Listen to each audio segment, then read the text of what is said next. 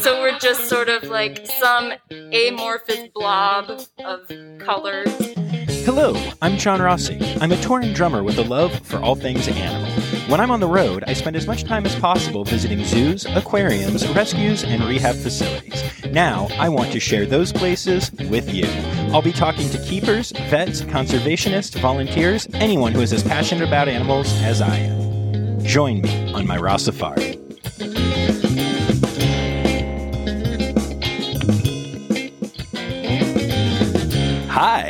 hello, welcome back to the Rossafari podcast. Today, Rossafari is going to the birds. But first, a few quick reminders. I've decided to extend my ratings and reviews for conservation effort for a few more episodes. For every five star rating you leave this podcast on Apple Podcasts, I will donate $2 to an animal conservation organization. If you're willing to write a positive review along with that five star rating, I'll up it to $5. Also, everyone who does a positive written review and sends me proof to either rossafaripod at gmail.com or messages me proof on Instagram at rossafari will get to vote on what organization gets the money. If you don't use the Apple Podcast app, you can still leave a rating or review through iTunes. Also, make sure you're following along on Instagram at Rossafari and hit up rossafari.com to see, well, a website. Also, don't forget to get your pins, masks, stickers, and more at rossafari.redbubble.com. And last but not least, remember that you can support the pod by hitting up patreon.com slash rossafari. Today's interview was recorded at the Vermont Institute of Natural Sciences, better known as VINS, which is located in Quechee, Vermont. VINS is an incredible facility which is focused on conservation through education, research, and avian wildlife rehabilitation. As you will hear in the interview, VINS is not a zoo, though they have both an exhibit collection of non releasable birds and an education collection on hand. This small but awesome collection serves as the backbone of an incredible education center and research facility that serves to educate the public about avian conservation. The facility also includes an impressive rehabilitation hospital that is currently experiencing its busiest year ever. Due to the ongoing coronavirus crisis, I wasn't able to go into the hospital at all, but you'll get to hear all about the incredible work they are doing there in this interview. Speaking of this interview, you're going to be hearing two voices other than my own in this episode. I had a simultaneous sit down with both Gray O'Toole and Anna Morris at VINS. We had a really fun chat, and you can hear the joy they have not just in their work, but in sharing their work with each other. I could have listened to Gray and Anna talk all day. I'll let them tell you more about what their individual positions are, but get ready for a lot of laughs along with a lot of learning. As an added bonus, after the interview, Anna took me on a tour of VINS discussing the captive birds in both the display and education collections. I'm going to put a few clips from that after the main interview. Okay, here's my interview with Anna Morris and Gray O'Toole.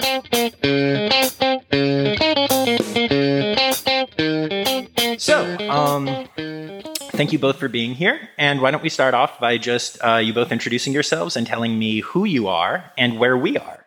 Sure thing. Well, my name is Anna Morris. I'm the lead environmental educator uh, here, where we are at the Vermont Institute of Natural Science.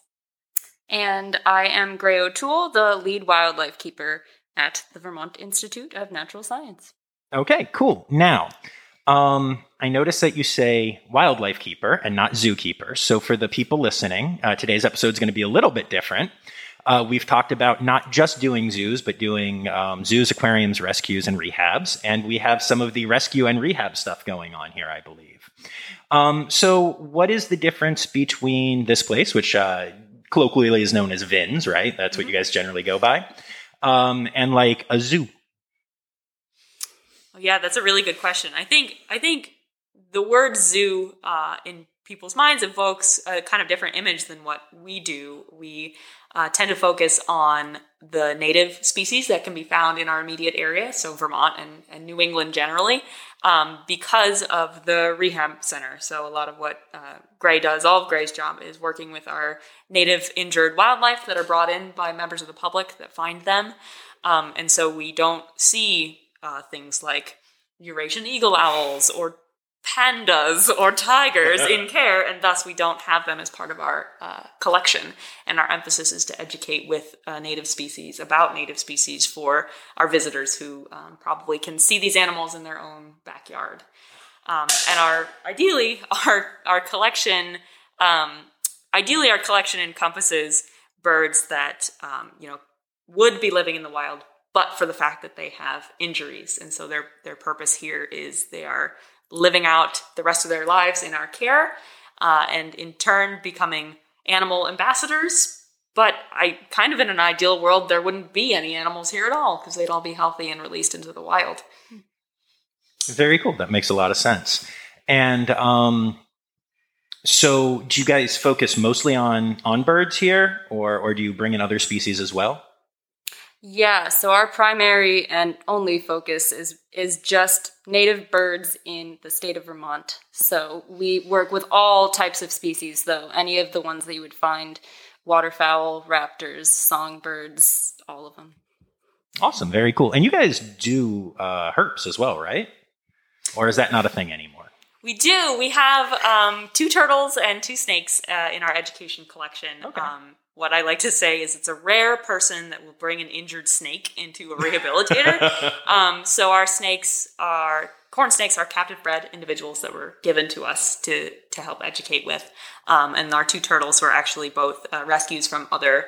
Uh, nature centers or reptile rescues that were given for education. So we actually don't treat reptiles here. We don't. Oh, okay. Cool, cool, cool. I just you, is there still a wood turtle here? I remember when I visited, you guys She's had. still here. She is so gorgeous. I um I have been a turtle fan my whole life. They are they're one of my favorite animals. And the first time I came here, uh, when I saw the wood turtle here, I just yeah, I, She's I had never actually heard of like wood turtles before, and I just I fell in love, and I, I read about how smart they are and how how mo- strong of a personality they can have, and um, yeah, so that's that's really cool. We'll get to the raptors in a minute, but as a turtle fan, um, tell me a li- tell me a little bit about your your wood turtle and uh, the Oh. other turtle you have. She's so great. Yeah, I can talk about Turt. She, um, uh, I'm Turt. sorry, did you say turt? her name is Turt. Amazing. Very Yeah, original. amazing. we we're very creative with our reptile names here. Um, Turt the wood turtle is our oldest uh, educator. She is forty four Wow. years old. Um, she actually came to us from another nature center um, that we love interacting with, Shavers Creek Environmental Center in Pennsylvania. Um, she lived with them for about nine years, and then in 1985 she came to live with us. And has been uh, a VINS educator for the last 35 years, which is pretty amazing. She is great. Um, I, I, you know, people ask us all the time about the lifespans of the animals because they're so impressed by that. And I, I learned recently from a wood turtle biologist, um, Kiley Briggs at the Orianne Society, that uh, could very well live to be 90 years old in our care, and we're, you know, eagerly anticipating celebrating her 90th birthday. Her 40th birthday was really fun. Yeah. Yeah. That's so amazing. um, where is the? You said Shavers Creek. Shavers Creek. Where's I, that at? I believe they're right in State College. Oh, okay, really cool. Yeah, I'm I'm from Pennsylvania. Oh, nice. I grew up in the Harrisburg area, uh, graduated from Penn State, and and live uh, outside of Philadelphia now. Oh, nice. So Very yeah, cool. that's awesome. I'll have to check them out. I've never heard of that place. That's Yeah. really cool. All right, so um, I guess we should talk about the thing that you guys are all, you know, braggy about. And I know your uh, your Instagram is VINS Raptors and all that. So so let's talk about let's talk about some birds. Um, what is it like doing rescue and release? Tell me a little bit about what that program's like. Yeah, so pretty much we just get a call from a member of the public who finds an injured raptor, songbird, anything, and uh, we give them instructions on how to capture the bird potentially, uh, or we will have someone assist them with that, and they will transport it to us. We will treat them for whatever injury they have, and the general stay for a raptor specifically is is usually about 30 days, but depending on the nature of the injury, it can be several months. And uh, then we try to release them back where they initially were found, just because it's a an established territory for them and uh, it's familiar, and we want to try and set them up for success again. And we recently actually started banding all of our raptors Uh, so we, I think we've only banded about 15 so far, but uh, we are banding them and hoping to potentially get more information on how the birds actually do after release because that's something that we don't know. They they go off and do their thing, and we're unsure if uh, how they're doing out there once once it's done. Uh, yeah, yeah. Okay, that's really cool. So they don't they don't write, they don't call. That's, no, that's they don't. um, so tell me exactly how banding works. Banding. What, yeah, like what is that? What does that mean? Um, Yeah, so there is a USGS band. So they're metal bands, and we have a uh, a master bander come in, and he actually is permitted to band raptors specifically, and he comes in and bands all of our birds, and each bird has their own particular band size depending, and we write all of that information down and and log it. And if someone happens to see a raptor out in the wild that has a band, they can potentially read the band numbers and report it, and then we can get info on where that bird actually ended up. Okay, so this is different than like a GPS tracking where you Mm-hmm. you guys are actually using um, community conservation type stuff and, and local scientists, uh, like amateur scientists who are into it. That's really cool. Uh, have you had a, a good response to that so far? We haven't really gotten any band returns back yet just because it's still so new, and the bands can be a little hard to read unless you capture the bird for some reason or are have very good binoculars, I suppose. But yeah, yeah. Absolutely. Okay, I guess in a way that's probably a good thing though. Like because Yes. if, if you were hearing back that people were just walking up and fi- then something would be wrong with the birds. Exactly. So that's actually, I think that's a its own sign of success. That makes sense. Yeah, yeah, yeah. Definitely. That's, re- no, that's really no news is good news. kind Yeah. thing. yeah, no, that, that makes a lot of sense to me. That's that's that's really cool. Um, so I'm curious when it comes to taking care of of birds or um, that are going to be released. Obviously, there have to be steps taken to make sure that they don't become dependent on y'all. They can't become your new best friend. So um, I'm really curious to hear what that's like. Um, you know, so far, most of the interviews that I've done are with keepers, uh, zookeepers, talking about how much they love their animals and how much they, you know, get to cuddle them and all of that. so tell me what it's like and what steps you take to avoid uh, raptor dependency on humans. Yes. So we are very much hands off, as hands off as we can possibly be while still giving them the treatment and the care that they need. So uh, initially, when they come in, especially as adult birds, they're already pretty fearful of humans, which is exactly what we want and how they should be behaving in the wild anyway. Um, so they're a little bit more scary to us to handle, uh, but we uh, just capture them, keep them in smaller enclosures so they can heal and um, give them the treatments that they need, and just progressively work them up to larger spaces until they're outside. And we pretty much only see them once a day just to check on them, uh, clean the enclosure, make sure that they have the food they need, and uh, and call it a day with them. Uh, for our littler birds that come in, so in the summertime, we do get a lot of baby raptors, so kestrels and broadwing hawks, barred owls. Um, we do take steps to really try and prevent habituation or imprinting. And it pretty much involves us uh, wrapping ourselves in uh, sheets, basically, wa- and wearing a mask. And it's just sort of It's a beautiful mask. It's- It's, it's- a it's- circle of cardboard with craft feathers glued on it. yes, yeah.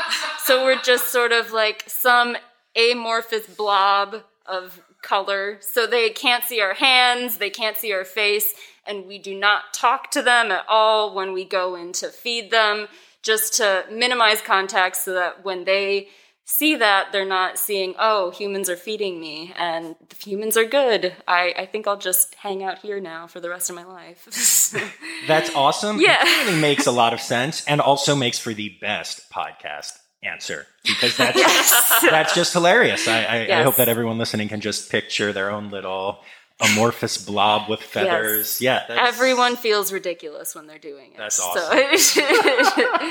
yeah. it's amazing the things we will do for animals. yeah. So, um, I'm curious, what kind of background do you have, like educationally and work-wise, that lets you do rehab with raptors?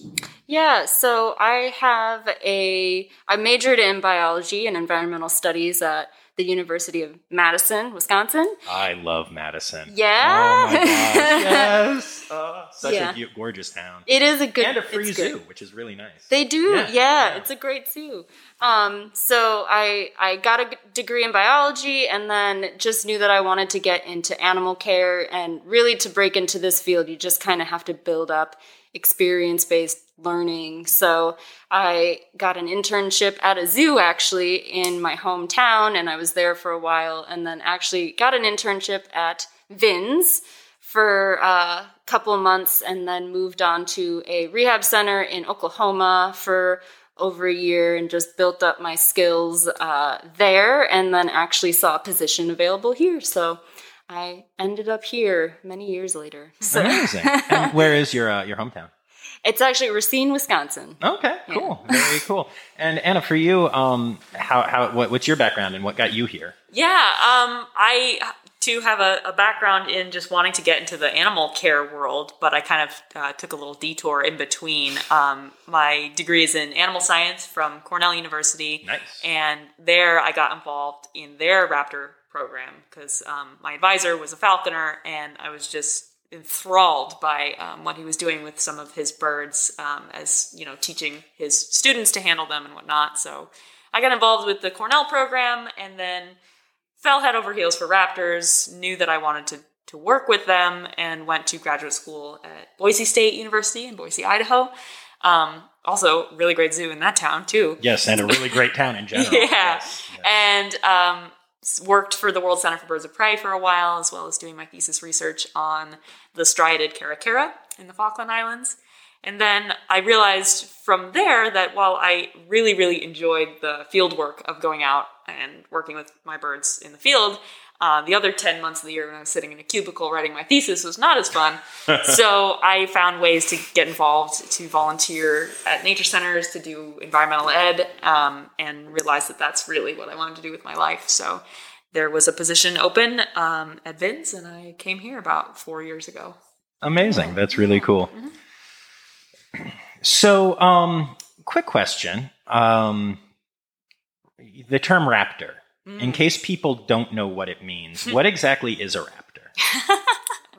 Uh, yeah, that's it's. I giggle because that's a, a very good question, and there's not really a good answer. Fair. Um, there's some some definitions are called the morphology definition, whereas a raptor is a predatory bird that has sharp talons, um, forward-facing eyes, and a curved upper beak for tearing prey. Um, but that definition excludes vultures uh, from that, um, which are closely related to hawks and eagles genetically. But if you go by the genetic definition, then you have to kick out the falcons because they are not closely related to the hawks and the eagles and the vultures or even the owls.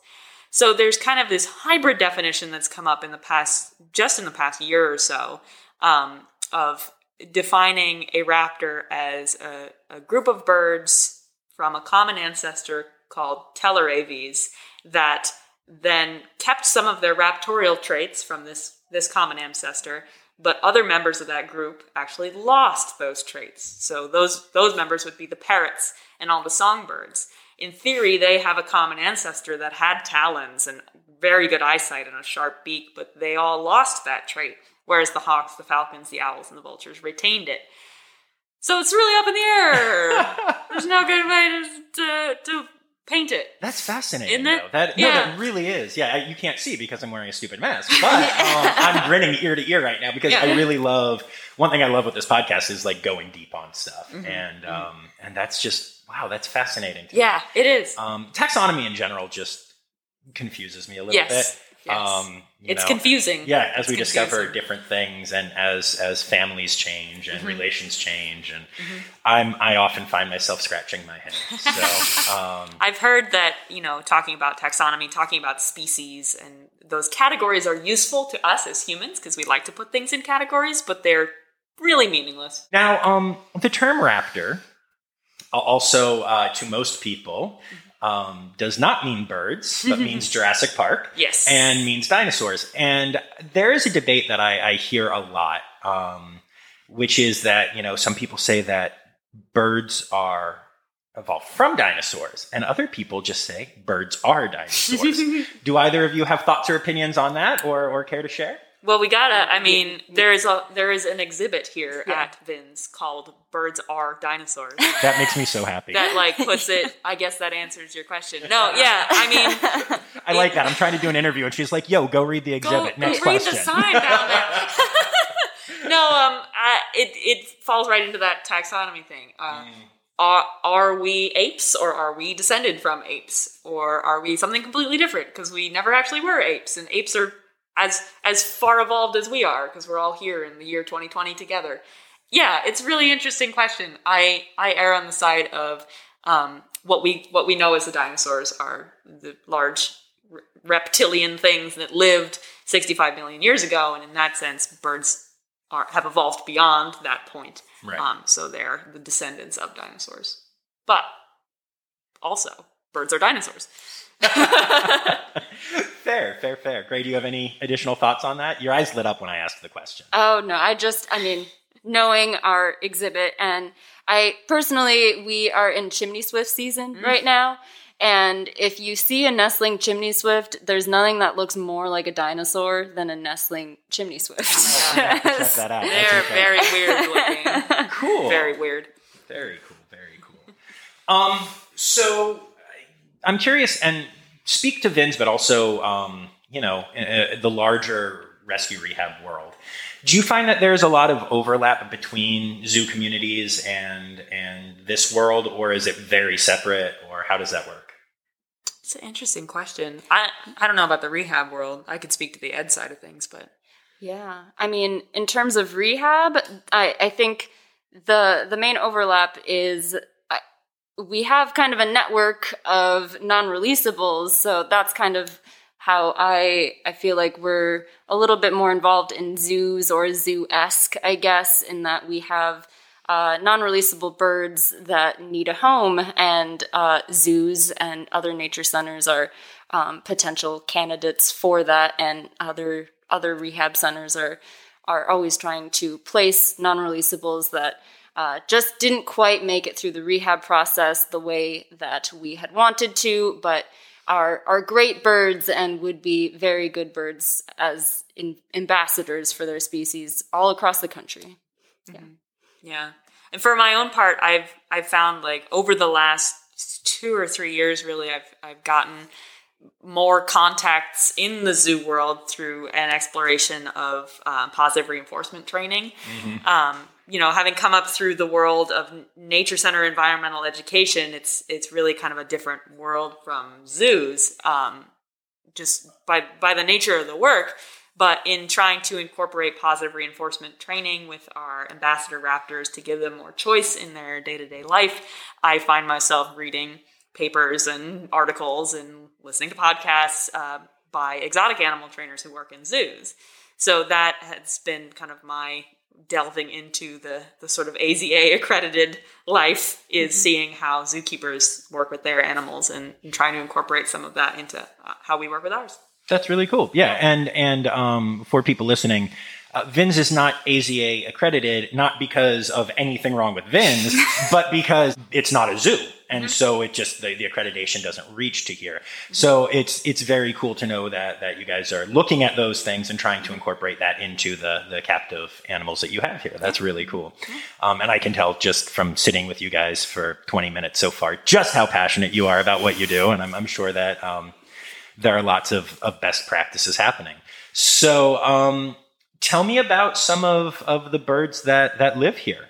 Um, do you guys provide long term homes or do you guys do short term and then try to get them replaced? And, and tell me who's here. Oh gosh, there's lots of guys here. There are Whoa. so many guys. Okay, tell me about some. Of the, Yes. I've got You want time. the Y'all are the full ones that are at work. Yes. There's so. like 70 of them. Yeah, wow, yes, yeah. I mean, we can break it up into we have education birds and then we have exhibit birds, Yeah. and um, I can speak to the exhibit birds that we have. I want to say roughly thirty exhibit birds, and they vary. I mean, you know, bald eagles, barred owls, turkey vultures, all of them, and pretty much all of those birds on exhibit are uh, non-releasable in some way. They have injuries um, of some sort. And Can I interrupt for a second just to ask a question I just thought of? Um, who determines that? who determines if they are non-releasable? If they're unreleasable, yeah. So their wildlife vets do that. So and you would have to take them to a vet and the vet would then determine how severe the injury is and whether or not they can be released back into the wild. So to keep a non-releasable bird, you do have to get a vet to examine it and say, yes, this bird is non-releasable and um and then it gets permitted through and all that. And Yeah. you, as the rehabilitator, might be suspicious that this Yes. bird that really isn't getting any lift is probably has a non-releasable injury even after all the Correct. Yeah. That gets done. Yeah. Oh yeah, I'm sure that you would have some insight into it. I was just curious about Yeah. as far as like officially who gets to make that Yes, call. yes. Interesting. okay, that, that makes sense. That's cool. And then, oh yeah, so go on and tell me about some of your your unreleasable uh, birds that are here. yeah, so uh, many of them actually did come from the state of Vermont. Uh, we have several birds on exhibit that are from Vermont, but some of them are from uh, Arizona and uh, other places just across the U.S. that they they were at other rehab centers and they. Um, for whatever reason, just uh, were not release ready, and uh, they they ended up coming to us. So, yeah, yeah. And that's between the we have the raptors. We also have a small songbird collection. We do have a small We've got song- some cardinals, that's cool. robins, goldfinch, yes, and all of all of those guys actually did come from Yes. uh, Vermont, Okay. around the state of Vermont. Cool, cool. And then how about the education animals that are here? Yeah, and then we we currently, as of yesterday, we now have seventeen. Um, right. we had a new bird arrive yesterday, but we have seventeen um, full time uh, education or program birds whose job is a little bit different from the exhibit raptors because the exhibit raptors they're always on display to the public. But we don't interact with them uh, on glove, so we don't ask them to step onto a human hand and come out and meet the public. The education raptors, by contrast, we do ask them to do those things, so they are also not on display all the time. They get kind of a little break in between. Sure. So we've got a couple of red tail hawks, a couple of Harris hawks, two barred owls, two barn owls now, an eastern screech owl, a peregrine falcon, and three kestrels. Somehow we have three kestrels. Incredible. And, All uh, male. and a black vulture. Yeah, all of them are male, and they all are different sizes, which is fun. yeah, but so those are the birds that I work with the most often because those are the birds that we are training to be comfortable in front of people. Some of them are, are trained for flight, so they'll fly between perches and handlers during a public program uh, and the like. So their their care is more. Those are, those are more the birds that if you're talking to a zookeeper and about which animals they love to Right. death, that's those are that's my experience um, with our birds because they are permanent residents with us who we're working with every single day. Very cool. And um, do you guys um, did you guys like name your animals and, and get to know them like personally? Uh, both both collections. I'm curious. And are there different um, different rules for the education collection with that kind of thing versus the the non-releasable display collection? Yeah, well, we actually do name all of the birds, and we name them with the same convention, which is they get named after the area where they came from, whether it's the town or the state or the county. And Street name. sometimes we have to get all the way down to street name. Yeah. Um, but uh, yeah, so that we do that in order to remind ourselves that they all were once wild animals. They came to us from the wild, and that they're here because they can't be in the wild. So we've got a bunch of very creatively named birds like Chesterland and Brid- Bridport. Bridport, uh, you know. Yes. But with some cool ones, like we've got um, Miami, the Mm. eastern screech owl. Nice. Aurora is the barn owl. Yeah. Um, yeah, so it works works out one way or the other. And we do, you know, uh, to the degree with the exhibit birds that we, you know, try to put them at ease, but there's there's really not a huge effort to make them like like us. You can maybe speak more to that than I can. Yeah, we we pretty much limit our interactions, and it's actually we rely heavily on our volunteers to help us with our exhibit birds. Um, they help clean the enclosures every day and feed the birds. Uh, so they're only being visited twice a day, and it's very briefly in their enclosure, just because they are a little bit more fearful of people, and we like to give them their space and. Um, I mean, you know, they're being seen by people all day long, so we don't want to be in their enclosure all day, mm-hmm. bothering them. Yeah. No, that makes a lot of sense. yeah. By That's contrast, good. the education birds, we do a lot of relationship building specifically with them so that they um, not only see people as not a bother, but look forward to an interaction with people. Right. Mm-hmm. That's incredible. I would. I, I. That must be amazing to be able to get so close to some of these incredible birds. That's. I'm. I'm a little jealous right now. Not, not gonna lie. That sounds really cool. That's awesome. Um. So one thing that I like to ask is just if you guys have any um funny, sweet, basically any stories about any of the individual animals. Um. Either that live here or just that you've you know taken care of and released or whatever.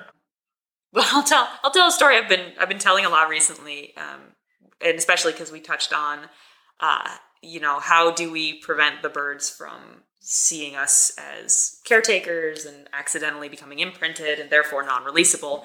Um, you know, with baby birds, that's a huge concern, and we do have one of our education male uh, American kestrels, a little guy named Westford, who is imprinted. He was raised by a human family um, we really don't know much about the circumstances, but um, thankfully they recognized that they couldn't do this and that he would not live a, a healthy life in the wild, so he was surrendered to us. Um, and it, he's a great illustration of why an imprinted bird should not live in the wild because he doesn't even know what he should eat um, which you'd think would be oh. instinctual. Um, you know, he's a, a, raptor, he's a carnivore, he should eat meat, and he, he really does. But if you hand him something and he thinks that what your object is potentially food, he will eat it. Mm. So he has eaten um, blueberries. Um, he has eaten a dandelion. He has eaten part of his own jesses. He tried to eat a tiny plastic dinosaur. And he was very, very adamant that this was food. Yeah, so he's he's a he's funny, and kids really get a kick out of it too. Um, uh, you know, seeing this little bird that doesn't know he's a kestrel. It's obvious to everyone but him. that is hilarious. Yeah. Gray, do you have anything? Um, I mean, I'm just thinking of actually our exhibit Cooper's Hawk, uh, Wyndham. She's actually currently off exhibit for right now, uh, but is in the wintertime. Uh, she came in as a rehab patient, I want to say three years ago. She was uh, contaminated with some sort of oily substance, wasn't able to stand, and after months of uh, doing physical therapy basically on each toe and her legs, she was able to start she stood again and is is utilizing the feet. I mean, the sad story, I guess, in the end, is that she is still with us. Uh, she does have some underlying neurological issues due to the contaminant, but it was um, a pretty good success, all in all. That she came in completely unable to stand, and we spent a lot of time and energy working with her. And um, yeah, she's standing and and doing well. Yeah. That's really awesome. That's such a cool story. I love that so much. That's ah, yeah, I love hearing stuff like that. That's just so cool. Um, so I have well, first of all, before I ask my last question, um, is there anything else that either of you would like to share about VINS or your lives or uh, conservation groups or organizations that you want people to check out or just anything like that? Oh wow, whoa. I'll say what I always say when people ask me, "What do you want to know? What What should people know about VINS?" Which is we're open in the winter. I know Vermont, Vermont in the winter is not uh, not everybody's idea of a good time, but um, we are open year round, and we uh, it's a really like special experience if you happen to come on a you know grim January afternoon. You will get a nice up close personal experience with uh, the education staff and with our birds because you got the place to yourself. So come and see us. Yeah, I will say the first time I ever came here, I was playing a show at Northern Stage. I was playing nice. uh, White Christmas, and so it was Christmas time, and it was white. and um, I literally, I, I was missing animal time, and so I googled to see if there are any local zoos, and this place came up as the closest thing to it. And so I, I did. That was my first experience Awesome. here, and I walked around in the snow, and I, I went to um, one of the education animal presentations, and yeah, there were there were four of us. Yep. Um, and it did not suck. And uh, yeah, I've been back numerous times since, but that first time was always so special to me um, for a lot of reasons, uh, especially just because it was so personal, but also because um, where I was at in my career at the time and stuff, it was kind of my first time traveling big time for for a gig, and it was like this break that I'd always hoped to happen, and uh, I was super excited but super nervous. And coming here was such an incredibly peaceful thing that it was just it really helped center me. And, and That's great to yeah, hear. Yeah, it was really cool. Wow, very yeah. helpful. Nice. And that's also when I, I saw Turt, and I was just Yeah. Oh, yeah. turtles are the best. They're very helpful in that like Zen, you know, bringing you back to center kind of thing. Turtles. Absolutely, yes, Very 100%. Um, okay, and uh, and anything that you you had to share? Greg? Um, I guess I'll say, at least for the rehab aspect, that we are currently experiencing the busiest summer uh, ever, and we are at over 600 patients so far this year, and we're actually going to surpass our um, patient load for the whole entire 2019, probably within the next couple of weeks. Um, so yeah, it's just been a very, very busy summer for rehabilitation, and I'm sure a lot of other rehab centers across the US are also experiencing the same thing. So hang in there, everybody. So basically, you're telling me that it's not just humans that are having the worst year ever; it's, it's birds and stuff too. I don't know if that makes me feel better or worse. Like, I don't, I don't know what to do with that. Oh yeah, man. Okay, so I close every podcast. This I fell into this accidentally, but it's become a thing. I need a poop story, and it doesn't literally have to be poop, Okay. but poop or something gross because y'all deal with it all the time, and it's always funny. I know. I know Oh, at least one of you has has something for me. I'm just constantly covered in unidentifiable fluid. Um, yeah.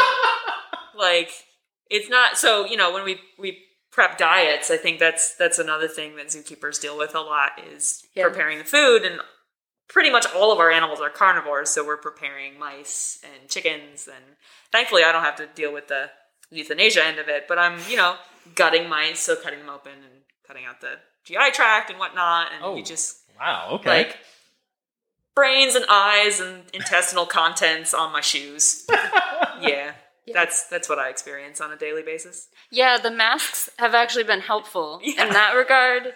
in which, so we do diet prep every day, so we we have to butcher chickens and rabbits and mm-hmm. cut open the rats and and all that, and we use giant meat cleavers. And there's nothing like getting the backsplash of of like rabbit and, and chicken organ just like In your face. yeah, right in the face. And it helps with the smell, I've noticed too. Yes, because bit. I know I had to have gotten some chicken juice on on my lips.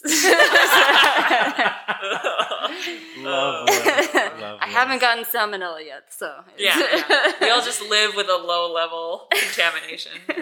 Amazing. yeah. Awesome. Cool. Anything else? Um, that was fun. The- yeah. Awesome. Cool. Well, thank you guys so much for doing this. I really Thank you for appreciate it. Yeah. Okay, as I mentioned before, the next part of this episode is going to feature some clips from my tour of VINS with Anna. Keep in mind, we were walking outside in the rain on rocky paths, so you're going to hear an audio quality drop, especially in the first clip. But this stuff is so cool, I wanted to share some of it with you.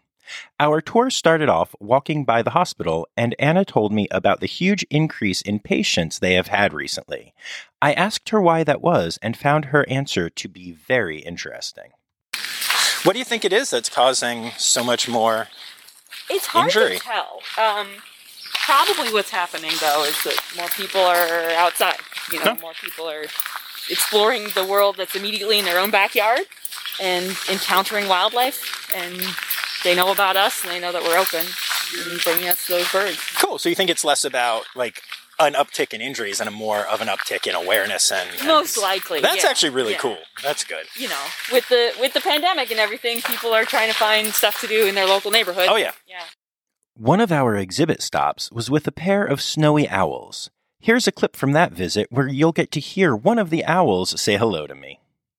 So you've seen these some of these guys Yeah. before at the very least. This is LaGuardia.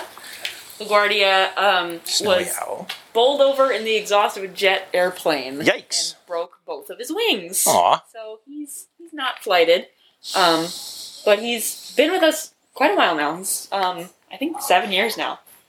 And Wow. he's just gorgeous. Yeah, he's so handsome. Snow owls are so great. He's a little wet today, but you know. It's understandable. yeah. Um, have you found uh, an uptick in interest in snowy owls since Harry Potter and Oh, all that jazz? Of course, absolutely. yeah. Absolutely. Um, and you know, it kind of coincided with our acquisition of the female here. So this was a captive bred uh, female, and she's some. She's not in, back there, she's right here. Hi. You're right there. Oh, hello. You are right there. You gonna say hello? No, just gonna stalk around in a circle. Yeah. No, hi.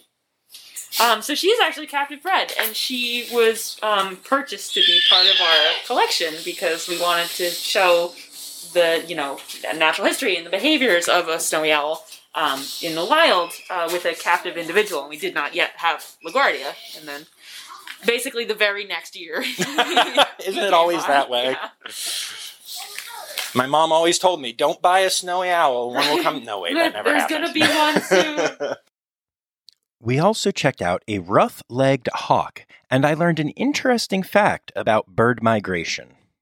They're, they do occur in the wild here in the wintertime since they're an Arctic species. Okay. They're also migratory and they come south to New England because it's warmer here than it is in the Arctic.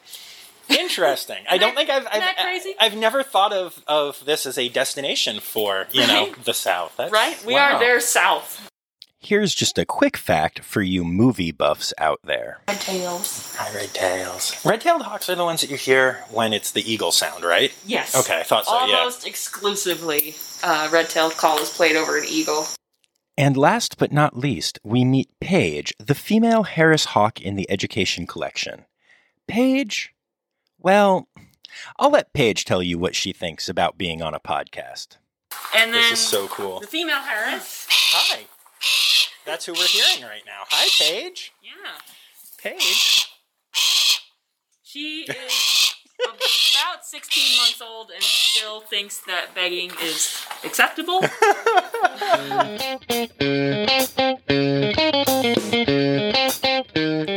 was so cool to spend time at VINS and especially to get to explore their collection with an expert like Anna. Of course, after the tour, I ran immediately to visit Turt the Wood Turtle. She's doing well, and I got some adorable pics I'll post on Instagram.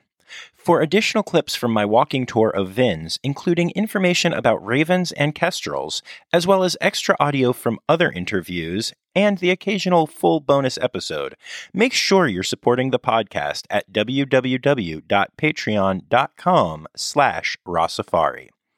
If you're interested in learning more about VINS, make sure you visit www.vinsweb.org and definitely check them out on Instagram at VinsRaptors.